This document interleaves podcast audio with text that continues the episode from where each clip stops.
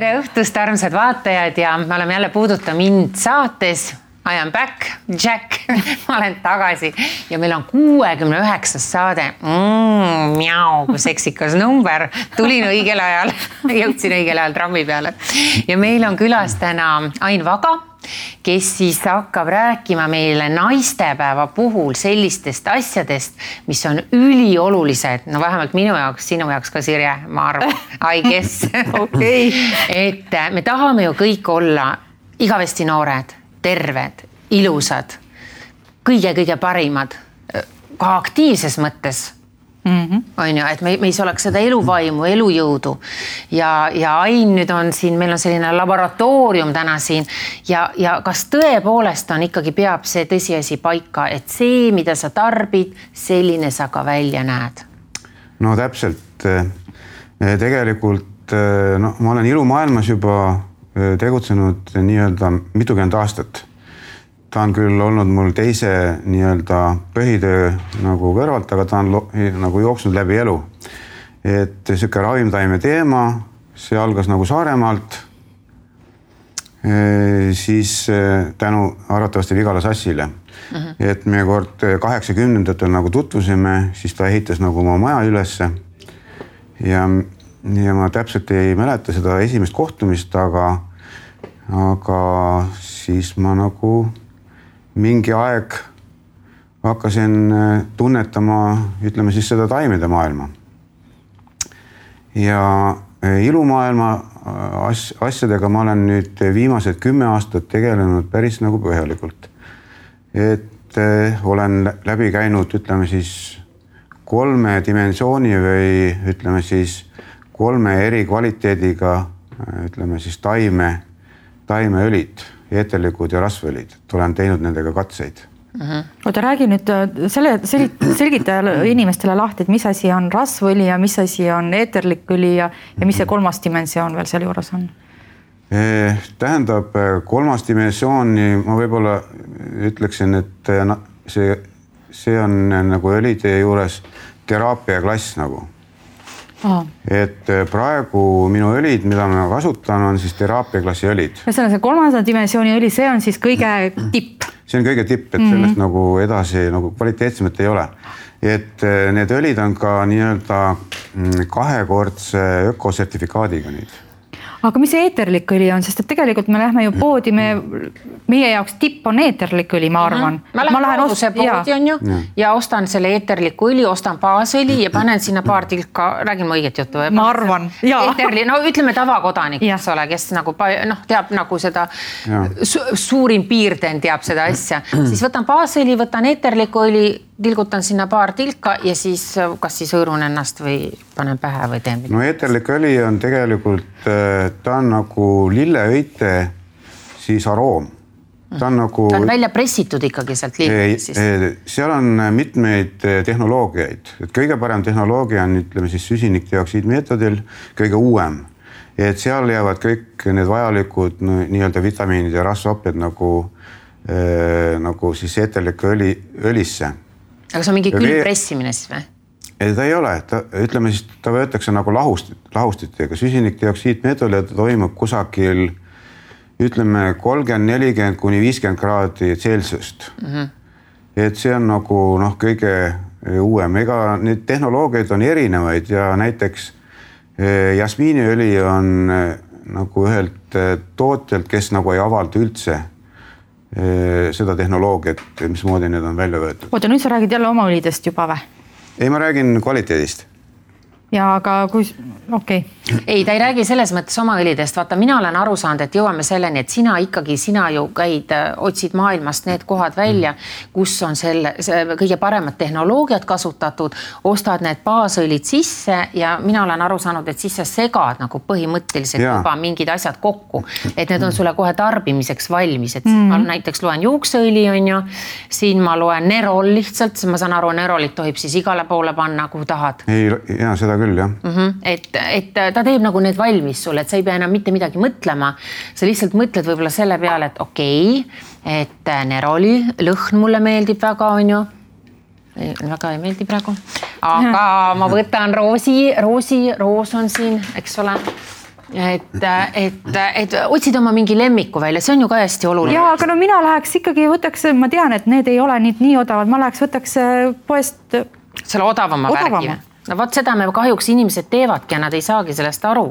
et miks meil on, miks me, kas see on äh, tegelikult täiesti mõttetu, et me läheme sinna poodi, mõtleme, et nüüd ostame roosiõli. Äh, tegelikult ah, noh ta on, vaatan, et suht odav, sest ma tean, et roosiõli on kõige kallim. kõige kallim ja. on ju, ja kui ma näen seal looduse poes, et ta on suht nagu teiste õlidega võrdses hinnaklassis, siis mul juba kahtluse uss ärkab. ma mõtlen, et see ei ole puhas värk, on ju. et miks seda tehakse, miks ma siis pean seda, vabandage väljendusest, seda paska endale peale hõõruma, kui sellest ei ole ju lõpuks mitte mingit kasu. et pigem osta see kallis ikkagi mm., aga kust ma jällegi saan teada, et seal need koostisosad on kõik. see on, see on tegelikult väga keeruline ja pikk jutt ja tegelikult äh, ütleme siis äh, noh, ma alustan nagu ütleme siis sellest, et ma olen selle teekonna nagu läbi teinud. et olen võtnud ka tavalisi õlisid, mis ei ole nagu orgaanilised ega öko, aga lihtsalt nad on, ütleme siis looduslikud õlid. aga vahe on selles, et, et ütleme siis, kus see roos kasvab, missugustes tingimustes. esiteks, eks neid nagu ütleme, taimi ju kasvatatakse kõige paremates tingimustes, aga ikkagi on nagu see, nendel on nagu suur vahe sees no ja kust sina seda tead? et ega ma ei teagi, et näiteks mina võtan õlisid selle puhul, et seal on nagu olemas sertifikaat ja seal on olemas ka nii-öelda ütleme, laboratoorsed analüüsid on kaasas, mis näitab selle nagu toote kvaliteeti, mis temperatuuril on kõik see nagu. ühesõnaga seda puhtust. ja seda puhtust mm, -hmm. esiteks kui ta on orgaanilised õlid, siis nad kasvavad ainult ütleme siis looduslikul nagu noh, ütleme looduskaitsealadel tavaliselt või ütleme, need kasvualad on sellised, seal on isegi ütleme, kes kasvataja järelevalve, isegi see, kes nagu neid äh, õlisid nagu ostab, selle järelevalve on peal.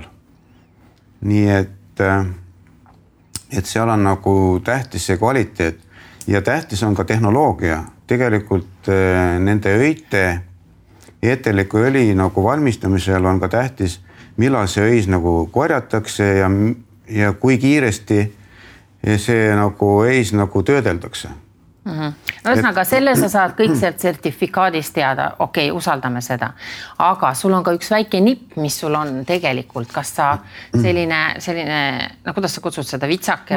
see on nagu jah, minu, minu selline nagu vits. Eh, noh, igaühel on nagu nii-öelda, nii-öelda omad, omad tunnetusviisid. ossa. kas saan aru nüüd, kui ta seisab niimoodi? Et seda peab natuke nagu ennem noh, nii-öelda no ühesõnaga, lähme katsete juurde, mis me siin ikka teoritiseerime, et ja. võtame kätte, meil on siin terve hunnik igasuguseid põnevaid asju ja näiteks mina täitsa totu, noh, lähen ostan mingit või võtangi kasvõi klaasi vettki. kas, kas mina saan ka selle asjaga hakkama, et ma mõõdan no, ära? ma usun, et iga, igal inimesel mitte kui noh, igalühel ma muidugi eelnevalt äh, konsulteerisin ka selle ala suurima spetsialistiga Eestis, Kalju Paldisega mm. -hmm. et äh, noh, see jääb nüüd äh, nagu nii-öelda minu, minu tehnoloogiaks, aga professionaalid vaatavad hoopis selle peale jälle oma pilguga. et see on nagu noh, nagu minu ütleme siis, mis näitab seda õlienergeetikat nagu et võib selle, seda uskuda siis? ühesõnaga vaatad õlienergeetikat, aga sa võid ju ka veeenergeetikat vaadata. siin on noh, mitmeid, et ma või noh, paljudel juhtudel ma vaatan ka äh, muid asju okei okay., aga hakkame vaatama. hakkame vaatama, ma, ma tahan, et siin on, sa saad pimetesti ka teha, ma peitsin siia kaks mingisugust äh, õli, aga siinpool te näete täna selliseid asju, mida mina igapäevaselt tarbin, et mõõdame mm. nüüd need ära. sellepärast ma tahan nüüd teada, et kas ma nüüd elan. mida sa nüüd tarbid te, tervislikult või mitte, on ju. tõstame selle veeklaasi ka siiapoole, et äh, sina näita, kuidas sa selle. siin on natuke nagu ruumi vaja, et ei, mis mõttes, mul on ruumi küll siin. ei, ma ütlesin, et. ära nüüd neid puutu, ei, ärme neid puutu, võtame need asjad ette kõigepealt, mis mina tarbin igapäevaselt. vaatame, kas mul on üldse. muidugi ma võin öelda, et noh, mina olen nagu enda õlide peale harjutanud, aga noh, võib ka. aga sa pead oskama, aga ma lähen poodi, ma tahan osta midagi, mitte sinu õli, tahan midagi võõrast osta, siis mm, -hmm. siis ma pean ju ikkagi oskama, no siin, siin on sinu kaks õli kah, aga oletame nüüd. no niimoodi. ütleme, vaatame, vaatame selle õli nagu energiat, et mis ta meile nagu. ja mina tarbin sellist äh, oliiviõli see on nüüd söömiseks, mitte. ja see on juba põhja peale, vahel panen endale peale ka suviti näiteks mm. -hmm. siis siin on äh, selline kanepiõli, seda ma tavaliselt joon korra päevas, võtan niisuguse suure suutäie mm,. suutäie mm.. jube hea, nii, või kui see saab otsa, siis mulle õudselt meeldib, äh, noh, teen vaheldumisi, et ära ei tüdineks, on ju, äh, on avokaadoõli ka mulle kohutavalt maitseb. nii, siin on nüüd meie kõige kuulsama seksuloogi seksuloogi, näed, purk on juba poole peal. Epp Kärsin. Epp Kärsini kookosõli, mida ta muuseas on öelnud, et see on üldse kõige-kõige puhtamaid kookosõlisid, mis on võimalik üldse Eestis saada, kohe kontrollime üle. oota, aga kust ta sai selle siis? no tema tellib kuskilt Imedemaalt. aga Eestis? Eestis saab ainult tema käest osta, tema käest saab osta ja, ja, ja. olen tarbinud näete kõvasti. kuhu sa seda paned?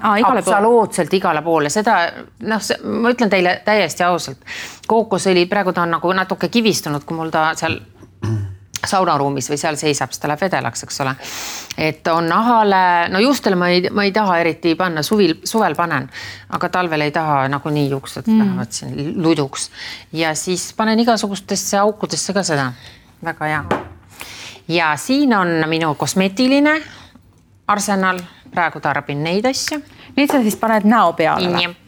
nõnda. ja nüüd olen hakanud ka kasutama siis neid äh, Aini äh, nii-öelda õlisid, äh, sellepärast et tõepoolest olen avastanud, et, et panen ka keha peale näkku, mul on lihtsalt nii kahju, nad on nii kallid, nad on nii väiksed pudelid, et ma võtan selle ühe roosiõli ja öeldakse küll, et pane ainult seda näkku, see on nii-nii kallis, no. tegelikult lähebki päevas kuskil neli-viis tilka, rohkem ei olegi vaja panna, et kus mul imendub kohe sisse, kus ma, kus no, ma jätan kaela viis... ja dekoltee määrimata. aga miks mu keha on halvem kui mu nägu ja kael, ma tahan keha peale kehaõli panna. kehaõli on meil tuleb. aga miks ma ei või roosiõli keha peale? võib küll muidugi. ma tahan kintsu peale panna ja igale poole. sa võid seespidiselt ka seda tarvitada kas neid sinu õlisid võib seespidiselt ka tarvitada? ei, ma ei soovita kõiki nagu seespidiselt tarvitada, tegelikult äh, siin on ka, nad on nii-öelda toiduainete äh, siis sertifikaat on ka olemas mm, -hmm. aga tegelikult äh,.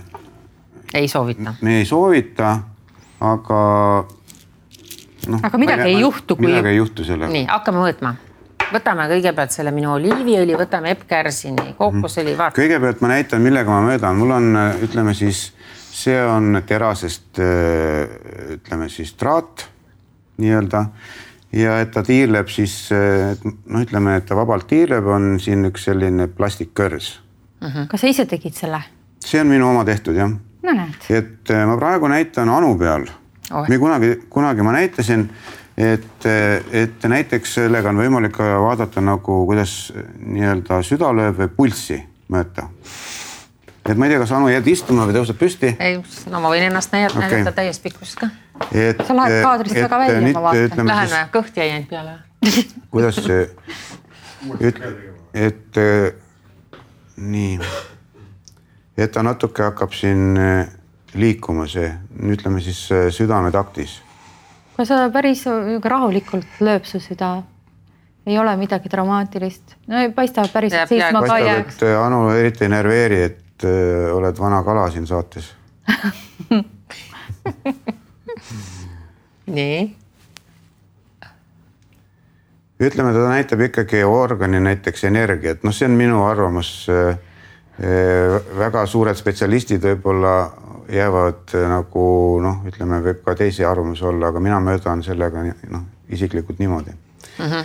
oota, aga kas sa saad maksa ja kopsu ja põrna ka mõõta või? ei ole, ei ole sellega teha, ma ei ole, noh, ma olen mõõtnud, ütleme siis seda nagu energiavälja ja, ja, ja, ja sellega piirdub. energiaväljaga on kõik okei okay., ei ole ma mm. pabinas ega sabinas. nüüd ma pidin vaatama ühte õli, et mis. no aga võtame selle äh, seksuaalse õli näiteks, kas ma hoian seda käes või? ma ei tea, kas ma kas ma võtan siin, et see tavaliselt noh, ütleme, see väli võib olla, osutuda pikemaks No. et siis ma pean kuskile hästi kaugele ei, minema. ära mine kuhugi. sa lähed et parem, kui ta on nagu laua peal. ahah, okei okay,, võtame Et siis, ma me- võtan need eest pärast. nii et siin on nii palju asju, tegelikult ta peaks nagu eraldi olema. Et teistest asjadest nagu kaugemal.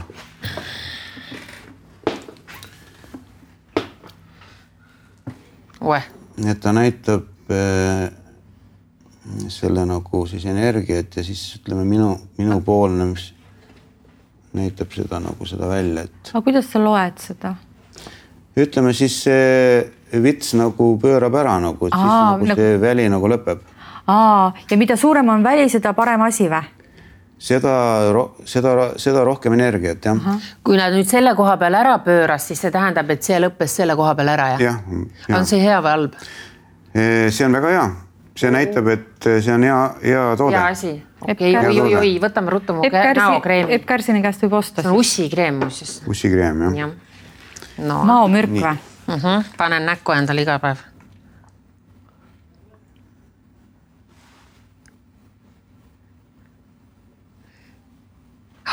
juba lõppes ära, ei ei lõppenud. lõppenud veel.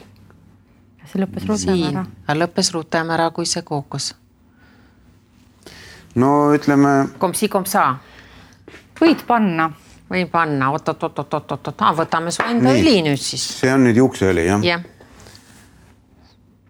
noin, lasen natuke. see on nüüd eh, juukseenergiaõli. See on, oleks küll plain, kui see Pingu. kohe alguses. ossa, sa pead stuudiost välja minema, ossa, praegu jah, osa on üsna sihuke pikk, pika see energia. on super. et noh, ütleme, nad on eri, sihuke teraapiaklassi õlid, et nad on erilise kvaliteediga noh. oi, kuule, aga proovime mingit söögiõli ka ikka. kuule, aga võtame ja näiteks seda kanepiõli, mida ma tarbin mm -hmm. iga päev, vaatame nüüd seda, kas.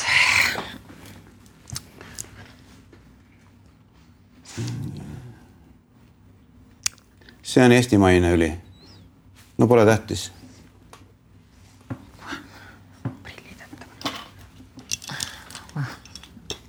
väikse kirjaga juurde. ei tea, mis produkt taas. tohoh, vaata. Kanepiõli on päris, päris hea. oih, kui nii tore. lähme poodi. nii, see on väga hea, vaata, võta igaks juhuks avokaadoga. me ei tohi tegelikult reklaamida. miks ei tohi reklaamida, Balti jaama turult, nii, mu lemmikkoht. Vot Balti jaama turus, turul on mis asi seal Avokaado. siis seal on itaallased, tead sa nüüd, on oma pesa sinna teinud ja, ja nad tõe-, no palun väga, see on ökotoode ka veel. see on, nad müüvad jumala väga-väga-väga häid asju, mis sa arvad, kust maalt see on? no see ei ole nii hea see avokaado. nii, see paistab, et on avokaado. Ei ole nii hea. avokaado on väga hea nagu ütleme siis hea. aga mul on sulle ka pimedas. nahale, et eh, sellise ja mul on sulle ka pimedas, sa nüüd ei tea, mis siin on, ma ise ka ei tea nüüd oot-oot-oot. ahah. nii, võtame selle sinise, nii, siis ma ütlen pärast, mis asi see oli. Aga sa saad ju niimoodi- mis asi see oli. et et selle mõõtmise juures peab nagu aju täitsa puhas olema. et millelegi ei tohi nagu mõelda. ohoh, nii, oo, sellega lähed ka peaaegu stuudiost välja. okay. kusagil niimoodi jah. oi kui väga Kas hea vaat-, panin äh, sellesse täiesti eraldi purgikesse, tegelikult on tegu siis selle minu lemmiku äh, oliiviõliga. ja see vist eh, oli ka päris, mis meil näit- ja see on vegan proovisime. food ja organic ja see on kõik, kõik asjad praegu. ja Balti jaama turult või? äh, Itaalia, Veneetsia. ei no selle ma ostsin Stockmannist nii, ja see, vaat see on nüüd huvitav, sest seda mulle soovitati nüüd hirmsasti ja see on ilgelt kallis asi, mingi imeasi. vaatame, kas nüüd raha ja siis see värk sobivad kokku.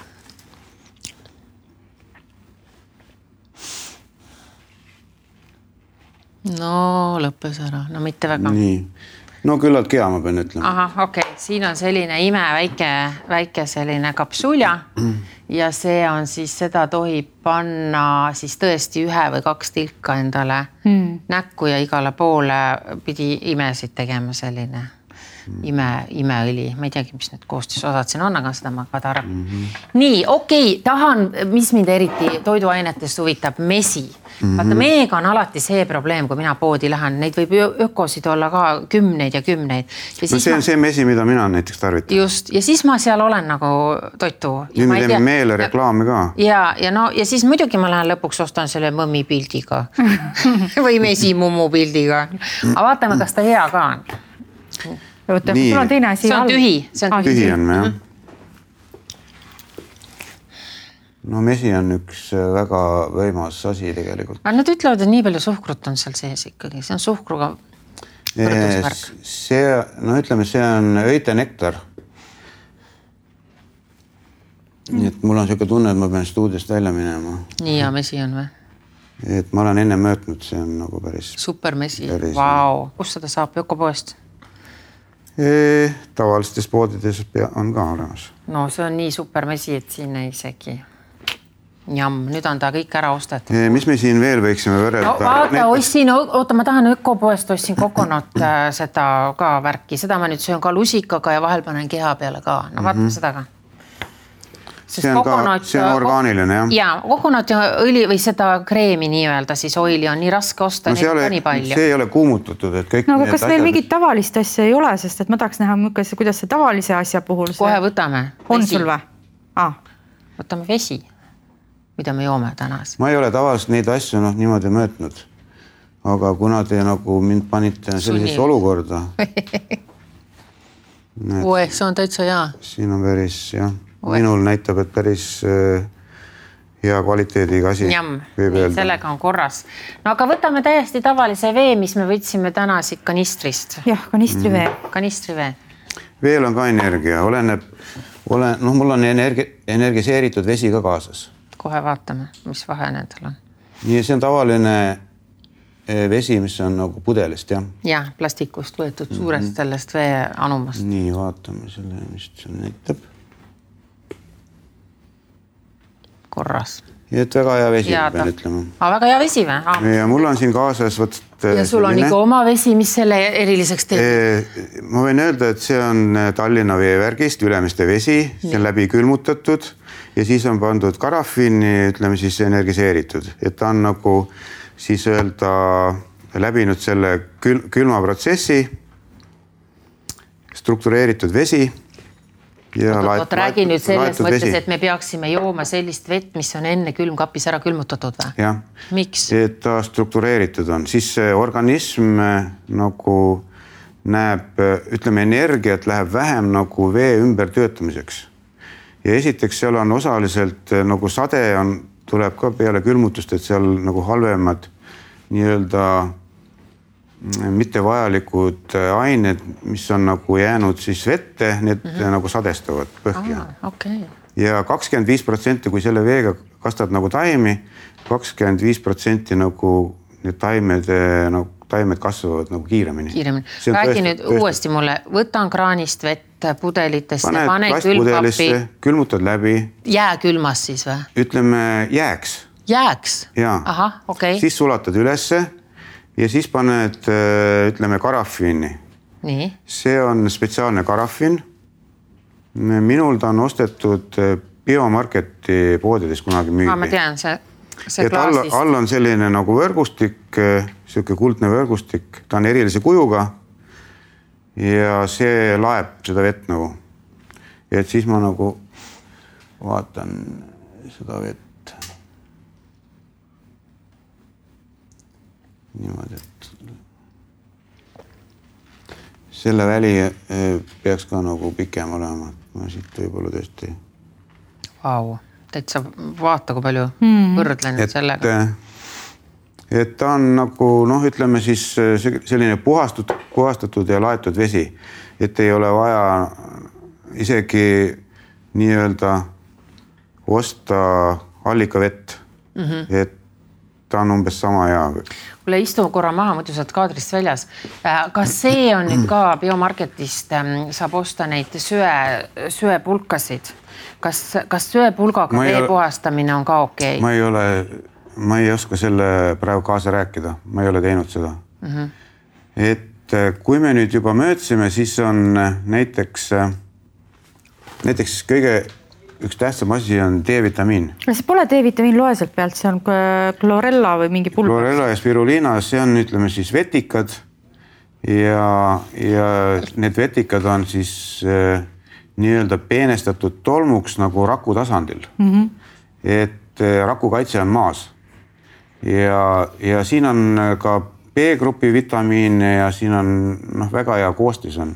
noh, mina tarvitan seda, see on, ütleme siis äh, D-vitamiin on taimse päritoluga ja ta on väga kvaliteetne mm. -hmm. et see on ainuke vitamiin, mida ma tarvitan praegu. et teisi ma saan siis pähklitest ja muudest asjadest nagu mm. -hmm. Okay. et ma võin, ma võin korra selle ka nagu näidata. noh, proovime. et äh, kui me juba nii palju siin olime. aga ütleme, et kui mul oleks nüüd pendel, kas ma pendliga saaks ka mõõta või? pendliga saab ka mõõta. Mina valdan, ütleme seda oma, oma jälle seda vitsa. Aga mis sa nüüd teed, kui sa lähed äh, mingit uut toodet pood, poodi hankima või ostma, lähed sa selle vitsaga sinna poodi? ei lähe. No.. ma nagu tavaline inimene, noh, loen etiketti, see paistab, et noh, selle, selle väli on ka pikem, ma olen möödanud seda ennem. Mm. -hmm, mm -hmm et äh, sa oled nagu tavaline inimene, ostad kraami kõik kokku, kodus hakkad mõõtma, see, mis ei kõlba, siis seda enam ei osta. üks äh, nii-öelda seesamiseemned, vanasti Egiptuses öeldi, et äh, kes sööb seesamit, on surematu. et tegelikult ta on üks äh, kõige kvaliteetsem kaltsiumiallikas. mina söön on... seesamiseemneid, sorry, et ma segan sind, aga minu, meil käis ka üks äh, see nõid või, või teadja inimene, kes äh, aa, see oli see, kelle loengul ma ka käisin, see. Jüri Lina. Jüri Lina. tema ütles, et ilmtingimata osta musti seesamiseemneid ja ma olen nüüd tarbinud neid musti, kui mul meelde tuleb, panen õhtul likku, hommikul äh, võtan kaane pealt ära, kallan vee ära ja siis isegi panen niimoodi, et kui teen või ka croissant'i või midagi, siis need seemned ka oh,. sellepärast ma olin täna lihtsalt mures, mul olid seemned, seemned hammaste vahel, aga aga tema soovitas just musti ja vahel, kui ma unustan nad natukene kauemaks sinna mm., tead, kui tore on vaadata, nad hakkavad kasvama ja, ja nagu, nagu väiksed taimekesed tulevad ja siis mul on alati selline tunne, et kui ma söön nad ära, siis nad kasvavad mul kõhus edasi. võib see võimalik olla? ma ei, mida ma kõhuustid kasvavad igal juhul. ja söövad kõik selle koleda seal sees ära, mis seal paha, mida paha ma olen endasse sisse mm. tarbinud, võib see nii olla? No ütleme, see on nii keeruline küsimus, see läheb minu valdkonnast praegu mm -hmm. nagu välja, et ma teiste nagu noh teiste valdkonda ei tahaks nagu tungida praegu. aga ütle mulle nüüd see lõplikult ära siis, mis, mis valge, valge versus must? Jüri Lina ütles must. ma usun, et äh, mõlemad on head, võib-olla noh, ma, ma ütlen, et mina tarvitan äh, neid mm -hmm. ja kindlasti võib äh, must olla ka, võib olla parem, ma ei ole võrrelnud neid. teate, et no musti on raskem saada hmm. jahtisin vahepeal, ju siis on ikka parem. ütleme musti ma olen, ma olen mõelnud, ma olen näinud aga kuna ma olen no ütleme seda seesami, neid seemneid nagu kogu aeg tarvitanud, siis eh, ma ei ole, ma ei ole noh, ma ei ole proovinud neid musti. me sinuga, Ain, elame igavesti. ja aga kas sa ka leotad neid enne või? ja. ikka, ikka. Nende, nendest ei ole mingit kasu, kui te kuivalt sööte. ütleme pähkleid ja seemneid ja seal on kõigil rakukaitse nagu peal mm. -hmm oo, räägi mulle see lugu ka ära äh, mandlitest, mis mind on hästi pikalt vaevanud, et äh, osa ütlevad, et mandleid ei tohi üldse selle koorega süüa, et mandlid peavad olema ka puhastatud mm. -hmm. tähendab, äh, ma olen ka seda kuulnud, ma ise isiklikult, isiklikult ma teen ka mandleid, leotan vees ja, ja söön koorega. koorega, selle tumeda koorega ja. ikkagi. et tegelikult see vesi läheb tumedaks noh, kogu see. Ja eh, nii palju ma mäletan, et Vigala sasstoovard ütlesid ka, et eh, seemned, seemned on ka kergelt eh, nii-öelda noh, kergelt nagu mürgised suures koguses, et mürgid tulevad ka selle nagu ütleme siis leotamisega nagu välja. et see vesi ära kallata, kas sa tahad öelda, et kui ma nüüd on öeldud, et noh, et üks peotäis pähkleid tarbib päevas. ütleme viiskümmend, viiskümmend grammi. ja ma tõesti võtangi need pähklid, aga kui ma söön nad niimoodi ilma leotamata toorelt, kas see tähendab, et nad on mürgised siis või? ei ole, see on nii väike kogus, see on ikka suuremate koguste puhul mm, -hmm. et seal on noh, ütleme tuhandete aastate jooksul on iga taim töötanud ka välja noh, oma kaitse nagu täpselt samamoodi on nagu loomadel mm. -hmm. Et ütleme siis rohusööjad on ka nagu kiskjate vastu töötanud välja noh, omad kaitsemehhanismid mm. -hmm okei okay,, et see sellest hullu ei ole, aga pähklitest võib ka ennast üle süüa, sest ma vahel jään teleka ette midagi kihvti vaatama, siis ma kremps, kremps, kremps, kremps. täpselt, eriti pistaatsiapähklid, no mul on ka selline, et. ahah, no on see halb või? ei noh, nad, nad on niivõrd kasulikud, et vahel võib natuke üle ka nagu tarvitada. tarbida. Räägi, Ain, palun nüüd ikkagi nendest mingitest imetoiduainetest, nagu, nagu nüüd sa ütled, et uh, we are living forever, kui me mm. sööme neid, on ju, siis siin naistele, naistepäeva puhul. tegelikult äh, nii-öelda, kuna ma ilumaailmaga puutun kokku juba pikemat aega, siis ma neid nagu nii-öelda ilumaailma supertoite olen nagu ise ka nagu tarvitanud. nii. Et vaadake juures olevat pilti. Nii. et äh, muidugi mitte kõike, et ma olen tegelikult äh, proovinud kõike. Noh, ütleme, mis on meil saadaval nagu ökopoodides, osa asju ma lihtsalt valin nagu noh, vastavalt maitsele ja eelistan nagu eestimaist tegelikult. Kõige lihtsam on kirsid ja murelid. Et äh, seal on, äh, ütleme siis nii palju vajalikke rasvhappeid ja mineraale, et ja ta on ka nii-öelda, nii-öelda ütleme siis vähivastaseid nagu rasvhappeid, et mis võitlevad nagu vabade radikaalidega. Et, et näiteks noh, nii-öelda kõik noh, lähevad nagu ütleme, küüned, siis skelett, nahk, noh, kõik need, mis nagu juuksed, mis on nagu vajalikud nagu siis noh, et ilus välja näha. aga kirsid valmivad meil ikkagi seal äh, sügise poole või noh, suve keskel. Eestis on neid üldse suhteliselt vähe. vähe, et mina ei taha süüa neid sisse toodud kuskil, jumal teab, kuidas mm. kasvatatud kirsse on ju. et see, ma, kui ma tahan kodumaist süüa, siis see aeg on ju tegelikult nii. aga ploom võib ka olla või? ploom meil ja, kodus. ploomid on ka väga head, ploomid on ikka noh, ikka seal on noh, ploom on üks ka kõige kõige nii-öelda rikkama koostisega nagu ütleme siis võib ka liigitada nagu ilu, ilutoiduks aga praegu naistepäev ja poes on need maasikad ja müüa. kus sa maasikaid nägid, need on ju. no, no need maasikad, mida poes on, noh. Need maitsetud või Need jah, need plastmassist.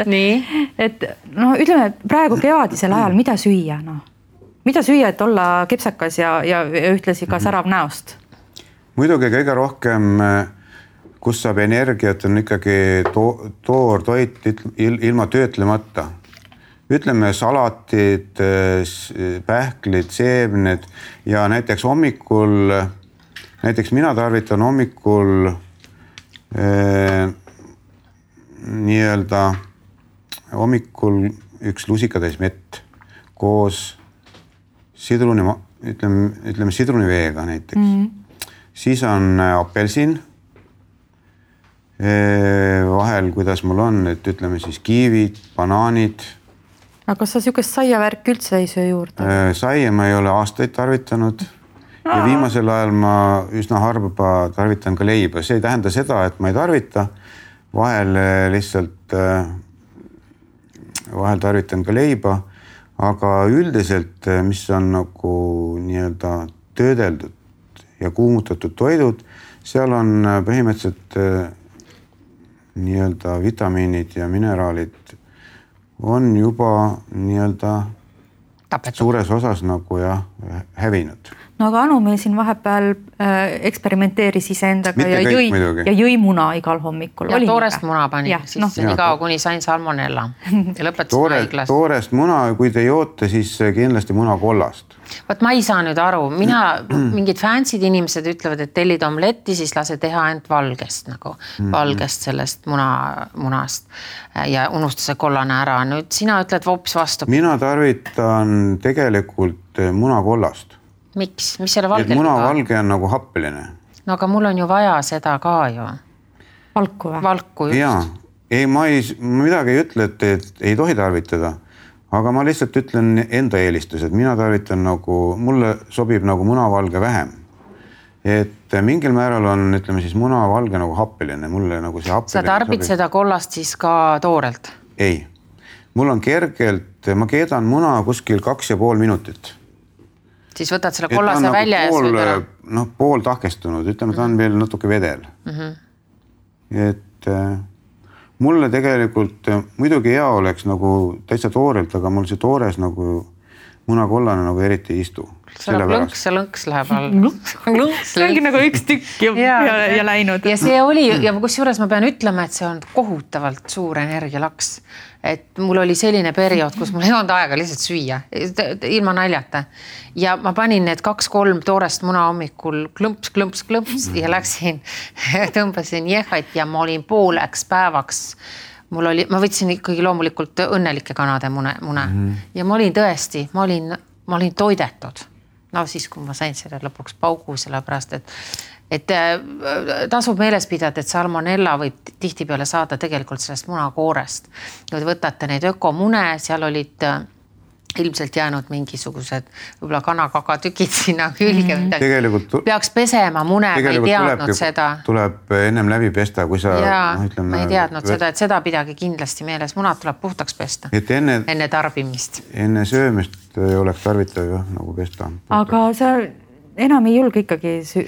praegu aeg-ajalt ikka olen seda teinud ja ka nüüd ma võtan, kui ma selle muna sinna välja löön ükshaaval, peaks lõhna järgi tundma tegelikult, et midagi on viga, aga ma siis toona tarbisin, hakkasin, mõtlesin, lähen nagu step veel edasi, hakkasin võtma vutimune ja siis lõi mitu-mitu või noh, nad on pisikesed yeah. kokku ja ma tundsin sel hetkel, kui ta juba läks mul alla, ma tundsin, et vist ühes munas oli midagi valesti. et sa tunned selle ära küll, aga ma ei saanud seda enam tagasi, lõin käega ja mõtlesin, ah ei midagi ei juhtu. Ja siis juhtus, õhtuks oli korras. aga Sirje, ma pean sulle praegu ütlema sellist asja, et ma nüüd jõin ruttu selle eelmise vee ära ja võtsin Aini seda vett, issand, kui ma nagu samet. imeline, no ikka väga-väga suur vahe. Et küll, külmutage vett, joo ruttu ära, võta seda uut vett, külmutage vett ja siis äh, sulatage üles, pange sinna special kannu mis sa olid siis? ütleme siis sidrunivett, noh võimalik sidrunivett võtad omale kaasa, kaasa Issand, näiteks tööle. no ütleme päeval. kohe samet, nagu sametit jooks. ja joogi seda terve mm. päev, on ju. tohutu erinevus, päriselt ka. päris on, suur erinevus. ja mm. on jah, nagu paitab keelt niimoodi mm -hmm. mõnusasti pehmekene. ja suu lage ja kõik mm nii okei okay,, vett me õppisime tarbima, mee saime ka selgeks ähm, toiduainetest, saia mitte eriti tarbida, lihast ei hakka üldse rääkimagi, eks ole, et seda mitte tarbida siis. tegelikult äh, ma olen noh, ma juba tegelikult liha eriti ei tarvita, aga ütleme, olid mingi aeg, kui ma tarvitasin lambaliha. Et lambaliha on oh, suur väga, lemmik väga lambaliha. lambaliha on väga kvaliteetne ja ma sugugi ei ütle, et ei võiks tarvitada, et lambaliha on okei okay. mm. -hmm. et ta on rohusööja ja niisamuti võin öelda, et, et kõigega peab nagu piiri pidama.